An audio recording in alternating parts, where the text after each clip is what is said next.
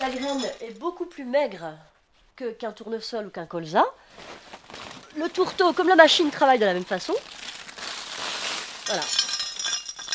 Le tourteau est lui aussi beaucoup plus dur au contact avec la pelle.